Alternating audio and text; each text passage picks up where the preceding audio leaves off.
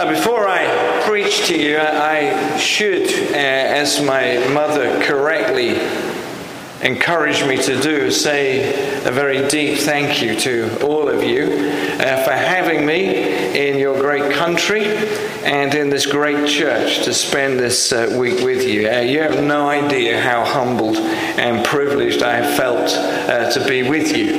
First night I was awake, you know, wondering whether anybody would come back the next day. And I'm so pleased that you're here, and it's good to see you. And my talk today is called Hanging On When Times Are Tough. Hebrews chapter 12 and verse 1 tells, says this Let us run with perseverance the race that is set before us. Perseverance, as you know, in more ways than one, is a big New Testament word. It's a wonderful story told about an old couple who went to bed one night and they're lying there together. And the wife says to the husband, You know, there was a time when you used to hold my hand at night. So he stretches out his hand and she holds it. She said, You know what? There was a time when you used to snuggle up close to me before you went to sleep. And he kind of gets his creaking bones and moves over on the bed and snuggles up to her. She says, Yeah. And she said, There was a time when you used to nibble my ear. Abruptly, the guy threw back the. Um, uh, covers and, and she said, Where are you going? finger little hurt. He said, I'm going to get my teeth. Uh, John Ortberg, uh, speaking about that, uh, says this to nibble on an ear when you are young and full of romance and bubbling hormones, and the room is scented with odor something, is one thing. To be still nibbling when the ear holds a hearing device and the room is scented with Bengay, that's something else. And I'll tell you what it is it's perseverance. I was feeling good. Uh, to, uh, I've been married 43 years, and, and a friend sent me an email about a dear preacher called William Friel, who's helped me so much in his ministry. And um, uh, it just wrote to me and said, uh, Mr. Friel is celebrating his 64th wedding anniversary. Imagine that. I'm like, whoa, I'm a lightweight, and I need to persevere. The, the thrust of my text let us run with perseverance the race that is set before us. The thrust of my text is this don't quit. Don't quit. They did some research not long ago, uh, extensive research as a matter of fact, on what factors people would say have been the most formative in their spiritual growth. And you would think that people would write stuff like answered prayer or slightly more cynical people might say, Thank God our rector's found a new parish. No, the number one response consistently and mysteriously, in a way, was people said the most formative thing in their spiritual growth had been times of suffering and pain. So you might ask yourself the question so, okay, is the deal that we should be actively seeking out pain and suffering so we might experience a surge in our own spiritual growth? Well, back in pre medieval times, uh, apparently there were some Christians who thought that. I read a book about a bunch of monks who used to stick uh, prickly holly leaves in their undershorts to make them humble. Now, I would imagine that would be a pretty effective strategy myself. So the writer of the epistle to the Hebrews says to us this let's run with perseverance the race that is set before us. The epistle to the Hebrews has one very important exegetical key. You want to understand this book, slightly weird book, I agree. If you want to understand this epistle, what you need to understand is this was written to Jews who had come out of the synagogue to follow Christ and we're now tempted to go back and ditch the whole thing. The epistle was written to Jewish Christians who were thinking of quitting.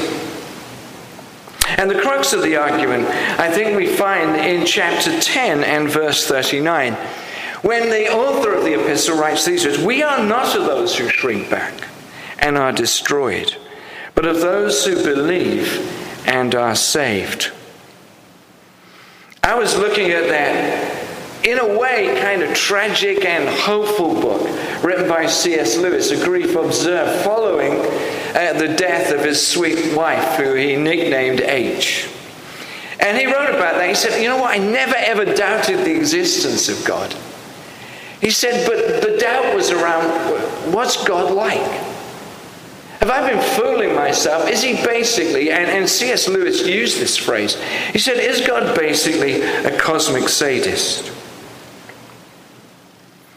Well, as you know, if you have ever read the Epistle to the Hebrews, the writer uses kind of several all stars of the Jewish faith to make his point that it was faith that enabled them to persevere. But one character in Hebrews chapter 11 stands out massively, and it's Abraham. This was a man you recall, he's an Old Testament guy. He never ever knew about the gospel.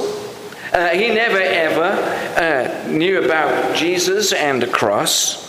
But we learn some stuff from Abraham. He was called by God to leave the comfort of his home in Haran and go out on a scary journey on the back of a scary promise. God promised him that his descendants would bless the earth, which is rather strange because at that point in his life, Abraham was 75 years old and was childless. And you know, some people who are childless feel there's a stigma attached to that in our, in our cultures today. Back in those times, man, this was really serious stuff. Off the back of a promise, at the age of 75, this childless man decided he would leave at the security of his life in Haran and would go off on a scary journey, not knowing where he was going. He teaches us faith means that we have to leave some stuff behind often bad habits, bad lifestyles, occasionally bad relationships. Abraham teaches us that faith means believing in God's promise, that God is a faithful God. And Abraham reminds us that faith means stepping out often in a new walk uh, with Him. But in one remarkable turn of events, Abraham teaches us that faith means holding on to God's promises when everything else, every other circumstance around you would encourage you to let go. Genesis chapter 2, verses 1 and 2. Uh, Abraham waited 13 years for the birth of his son Isaac. And then the word of the Lord came to Abraham again. Sometime later, God tested Abraham. He said to him, Abraham, here I am. Abraham replied. Then God said, Take your son, take your son, your only son, Isaac, whom you love, and go to the region of Moriah. Sacrifice him there as a burnt offering on one of the mountains I will tell you about.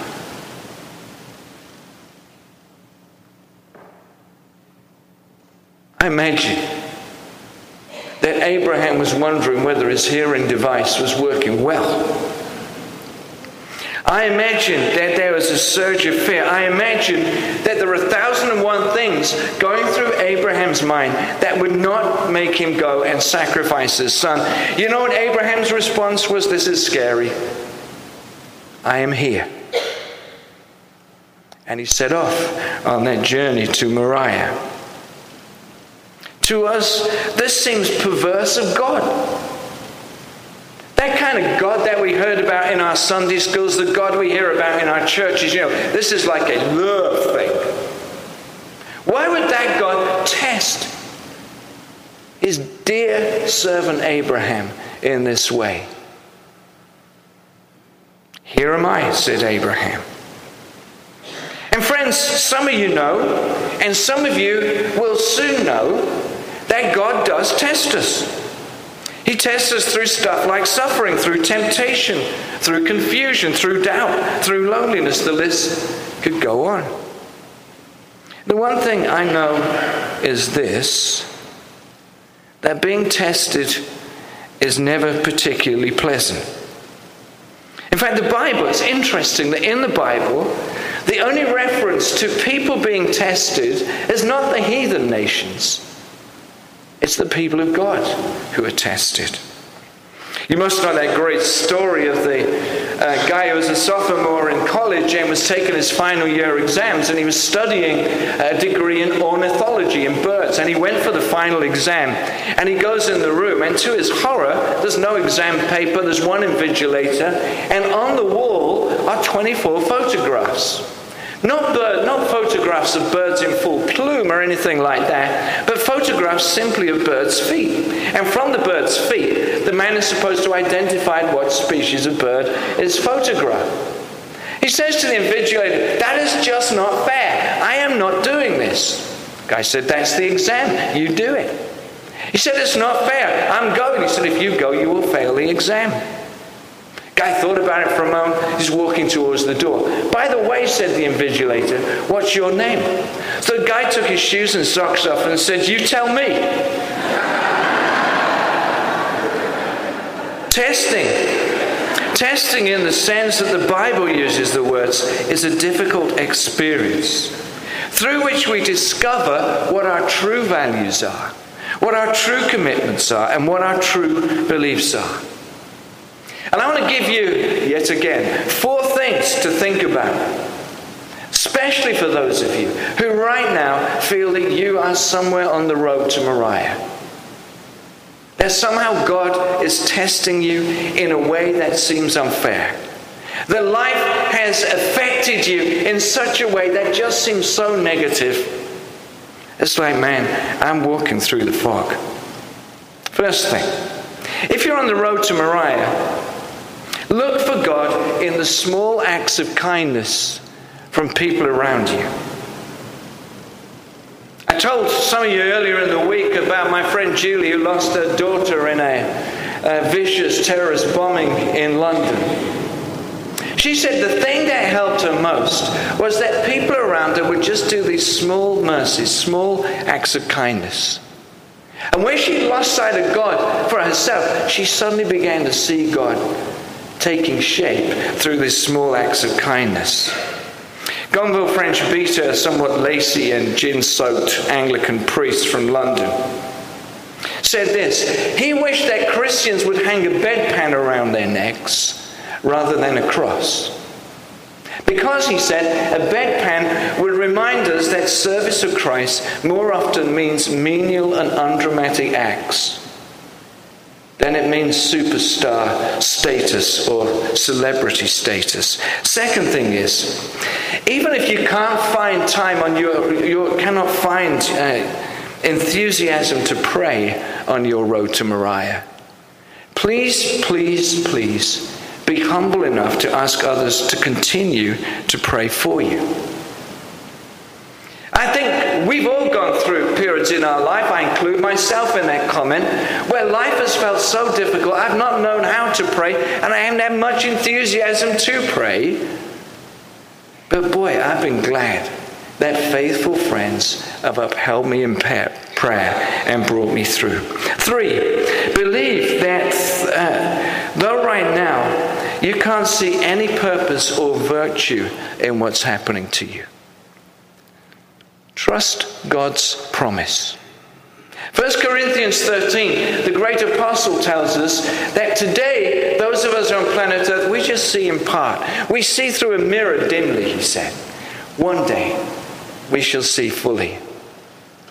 Doesn't make our suffering go away or anything like that, but it recontextualizes it.